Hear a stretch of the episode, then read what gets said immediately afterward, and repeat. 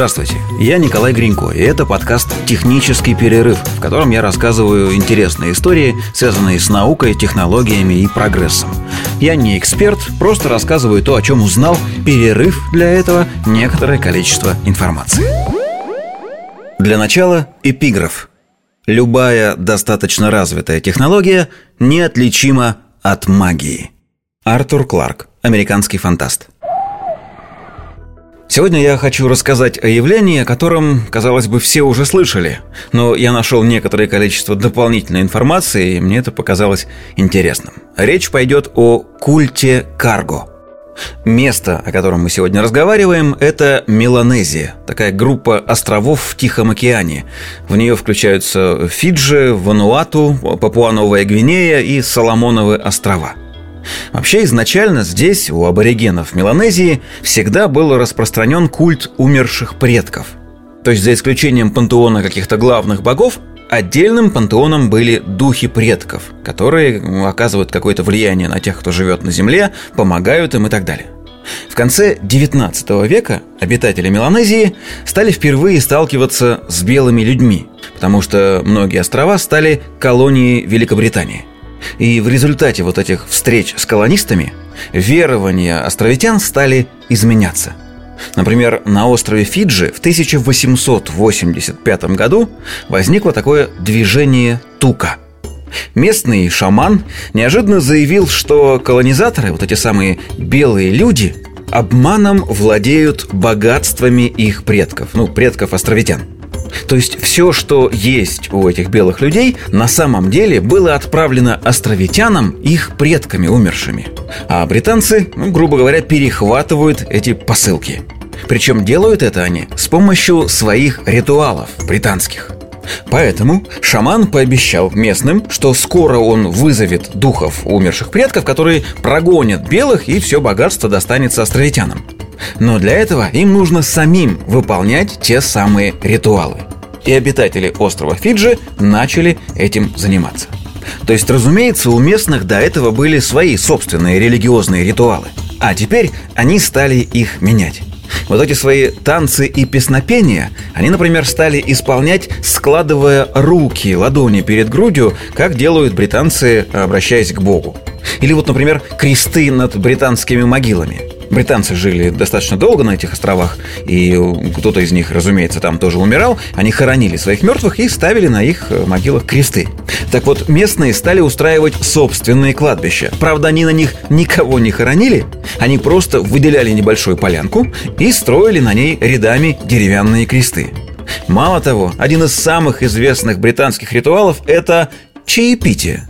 Так вот, местные, несмотря на то, что всю жизнь питались сидя на циновках прямо на земле, они начали строить из бамбука стулья, столы, лепить из глины чашки и чайники, заваривать в этих чайниках какие-то собственные травы и имитировать чаепитие. Благодаря вот таким новым религиозным ритуалам они надеялись изгнать белых и получить все их богатства – Правда, довольно быстро британцы узнали о том, что на острове существует вот такой культ. Они отловили шамана и перевезли его на другой остров. И буквально через несколько месяцев культ перестал существовать. Но ненадолго. Примерно в 20-х годах разразился новый культ, который назвали «безумие Вайлала». Вайлала – это звукоподражание. Так островитяне изображали непонятную им английскую речь. Поскольку все снабжение британских колонизаторов осуществлялось с помощью пароходов, члены культа Вайлала верили в призрачный пароход, на котором их мертвые предки приплывут на остров и, разумеется, привезут с собой еду, одежду, оружие и так далее. Священники этого культа тоже имитировали обычаи белых людей с той же самой целью, но были и некоторые отличия. Например, в это время, в 20-х годах 20 века, британцы уже слушали радио. Обитатели Меланезии, разумеется, не могли понять его устройство, они считали радио неким магическим предметом, и поэтому сделали собственный ритуал – Выглядело это так. Одну из женщин племени, чаще всего пожилую и довольно полную, обматывали длинными лианами, изображающими провода. Женщина начинала танцевать, впадала в транс и произносила некий бессмысленный текст э, из набора каких-то слогов и звуков.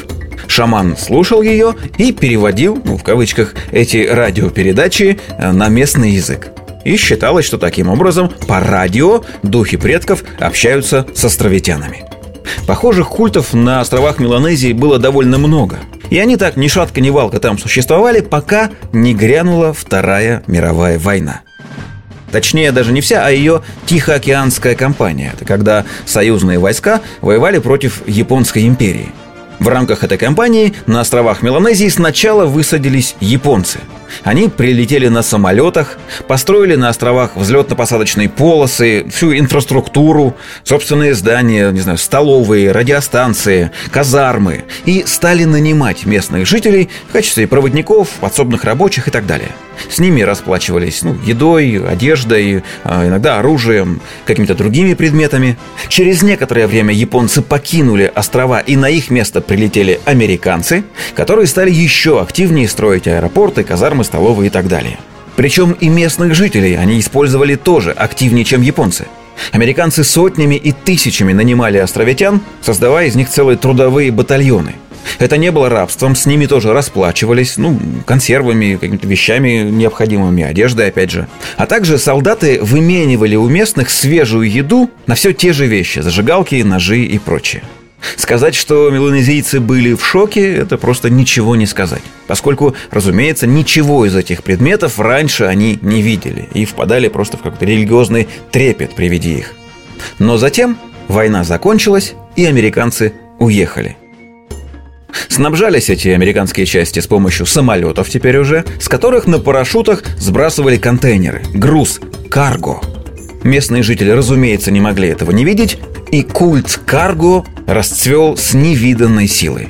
Считалось, разумеется, что это предки с небес отправляют островитянам карго, а американцы перехватывают его и незаслуженно им владеют. Местные жители решили, что обязательно необходимо вернуть самолеты с карго. И вот тут началась самая известная для нас страница истории этого культа. Островитяне начали имитировать военные базы – из пальм, веток, глины и других подручных материалов они строили взлетно-посадочные полосы, освещая их факелами. Строили макеты самолетов, все из тех же материалов. Возводили здания, имитировали те самые радиостанции, столовые и так далее. Делали наушники из половинок кокосов, и люди в этих самых кокосовых наушниках сидели на деревянных радиовышках, пытаясь принять радиосигналы от предков – вот можно поискать в интернете картинки, введя культ карго. Только лучше всего вводить э, это на английском языке, там просто, ну, картинок больше. Их не так много, к сожалению, но вы можете увидеть и те самые самолеты, и взлетно-посадочные полосы, и даже, вот что меня прям поразило, это огромный радар, вот такой локатор, тоже сделанный из веток, пальм и всего прочего. Дальше больше – Поскольку вся эта техника не очень работала и самолеты с карго почему-то никак не возвращались, местные увеличили количество призывающих ритуалов. Они начали рисовать на своих телах погоны, ордена, военные знаки различия, делать из бамбука и какого-то другого дерева имитацию оружия и маршировать, устраивать парады – поскольку они видели, что американцы, будучи на базах, а, ежедневно занимались муштрой. Поэтому островитяне решили повторять и эти действия тоже. Культ Карго захватил Меланезию. На каждом острове полуголые местные жители, разрисованные американскими знаками различия, маршировали с палками на плечах. Но, как вы можете догадаться, никакого карго с небес так и не поступило. Один из самых, пожалуй, ярких вариантов культа Карго – это культ Джона Фрама. Он процветал на острове Танна, это республика Вануату. Возник он еще до войны.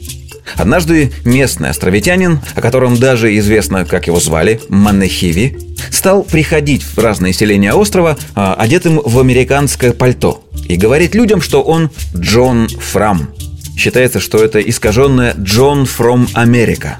Джон Фрам. Так вот, этот самый Джон Фрам обещал э, островитянам наступление новой эры. Очень скоро все белые люди уйдут, оставив свое имущество. И чтобы это произошло, жители Танна должны отвергнуть все аспекты э, общества, которые с собой принесли вот эти белые люди.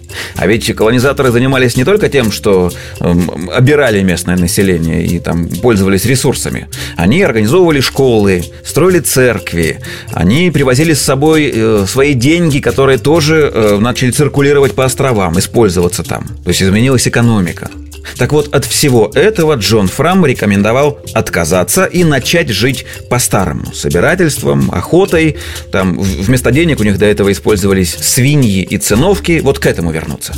Культ все больше и больше набирал популярность, и в 1941 году островитяне массово избавились от чужих денег, покинули все вот эти миссионерские церкви, школы, ушли даже из собственных деревень и двинулись вглубь страны, вглубь островов, чтобы там участвовать там, в пирах, в танцах и вот этих самых ритуалах. По стечению обстоятельств именно в этот момент грянула война, и на острова прилетели американцы – на острове Танна базировалось 50 тысяч американских солдат. Разумеется, они привезли с собой тонны того самого карго, наняли местных им помогать, расплачивались с ними, и в голове местных жителей это событие тесно связалось с их действиями. То есть они решили, что раз они бросили все европейское и стали жить по-старому, духи отправили им карго. Правда, вслед за этим карго прибежали жадные американцы. После окончания кампании солдаты уехали, и культ Джона Фрама кардинальным образом изменился. Теперь следовало не танцевать и призывать богов, а маршировать, строить самолеты, взлетно-посадочные полосы. Культ Джона Фрама оказался удивительно долгоживущим. Например, в 1957 году тогдашний лидер культа создал армию Танна. Ну, армия тоже в кавычках, потому что на самом деле это такое ритуальное общество, религиозное, которое и стало организовывать те самые парады с имитацией оружия. Каждый год, 15 февраля, все мужское население острова выстраивалось в колонны и маршировало. Потому что считалось, что именно 15 февраля дух Джона Фрама вернется с небес – и сделает все, как обещал. А теперь самое интересное. Культ Джона Фрама существует до сих пор. Мало того, у него даже есть собственная политическая партия. И она настолько продвинутая, что в 2011 году лидером этой партии впервые стала женщина. Кстати, забавно, что на противоположном конце острова Танна процветает другой культ. Культ Тома Нави – Судя по всему, у истоков этого культа стоял некий моряк по имени Том. Моряк, потому что Нави – это военно-морской флот по-английски. Но давайте вернемся немного назад. В 1960 году британский журналист, исследователь, телеведущий Дэвид Аттенборо, которого мы с вами знаем э, по многочисленным фильмам о животных, приехал в Меланезию и снял о ней документальный фильм, который назвал «Люди рая» – «People of Paradise». Фильм был черно-белым, ну, поскольку 60-й год. Там довольно забавный, юный совсем Дэвид Аттенборо рассказывает о различных аспектах жизни на островах. В фильме целых шесть серий. Так вот, вторая серия была как раз посвящена культу карго. После того, как фильм вышел на экраны Британии, антропологи забили тревогу. Дело в том, что население островов бросила все свои силы на вот эти религиозные ритуалы и совершенно, что называется, забила на все остальные дела. Почти никто не возделывал поля, не учил ничему детей. Все, чем они занимались, это подготовкой к парадам, самими парадами и строительством муляжей военных баз. В результате на островах возник голод, и популяция оказалась под угрозой исчезновения. Антропологи долго думали, каким же образом можно исправить ситуацию и додумались до парадоксального решения. Они стали отправлять на острова карго. То есть организовывали рейсы самолетов, собирали какие-то продукты питания, инструменты, одежду, э, упаковали это все в контейнеры и сбрасывали все это на острова на парашютах. То есть спустя 20 с лишним лет после того, как американские войска покинули острова, культ карго вновь заработал. И, разумеется, ни к чему хорошему это не привело. Островитяне вообще перестали хоть чем-нибудь заниматься для собственного выживания. А зачем? Предки все посылают, все оно валится с неба. Собирай и живи в свое удовольствие. Когда антропологи осознали, что ничего хорошего из затеи не вышло, и они сделали только хуже, поставки каргу на острова прекратились. Но и это, как мы видим, не помогло. Культы существуют до сих пор. Интересно, что примерно в то же самое время советские фантасты Аркадий и Борис Стругацкий написали свой «Пикник на обочине». И в нем есть одна такая интересная мысль, которая, как ни странно, иллюстрирует всю ту ситуацию, которую я описал. Представьте, что вы муравей. Вы всю жизнь занимаетесь какими-то своими муравьиными делами, бегаете по одной и той же дорожке, ищете еду, и вдруг однажды выяснилось, что прямо посреди вашей дорожки люди разбили пикник – причем самого пикника вы не видели, не застали. Вы бежали, как всегда, и обнаружили мусор. Какие-то вот э, обертки от шоколадок, э, куски печенья, что-то еще. Вы, как муравей, никогда не сможете понять, чем здесь занимались эти существа, какие у них были цели, что вообще в принципе они такое оставили и как это можно использовать. Все, что вы способны понять, съедобны эти предметы или несъедобные. Обитатели Меланезии оказались примерно в той же ситуации. Прямо у них на пороге, прямо у них дома они смогли наблюдать отголоски самой страшной войны двух могущественных цивилизаций. Самой войны они не видели, видели лишь людей и их технологии. И, разумеется, ничего из этого понять они не смогли. И вообще по этому поводу у меня есть такая довольно крамольная мысль о том, что все наши человеческие религии – они все культ карго. Представим, что есть некая могущественная сила, которая нами каким-то образом управляет, или поселила нас сюда, или хотя бы наблюдает за нами. Мы никогда не сможем понять ее мотивов, ее э, отношение к добру и злу, способы ее существования и вообще ничего из того, что нам хотелось бы о нем понять. А еще некоторые исследователи, основываясь на как раз истории о культе Каргов, считают, что подавляющее большинство всех наших религиозных текстов на самом деле описывают реальные события. Все это происходило, просто те, кто составлял эти тексты, точно так же не понимал, что же именно происходит. И мне почему-то эта точка зрения очень нравится. Вот такая история. Ищите подкаст «Технический перерыв» на всех доступных цифровых площадках. Счастливо!